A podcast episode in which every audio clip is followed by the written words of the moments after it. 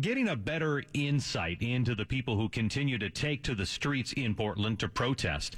Now, if you thought the fact Donald Trump is out of the White House and Democrat Joe Biden is now the president would slow down the protesters, you'd be wrong.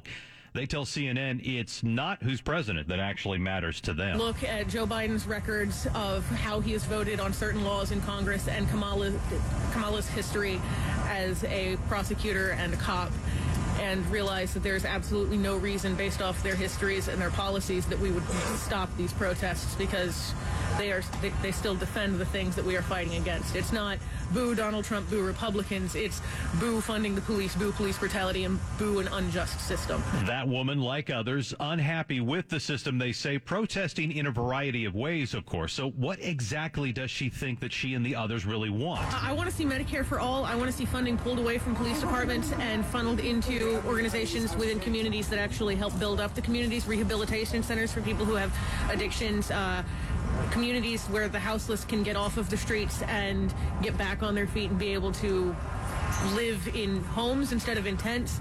Immigration is to me a non-issue. We are in a world of absolute abundance. There is so much wealth in this country that is not being distributed to the people. It is being hoarded by a small percentage of people who exploit their workers.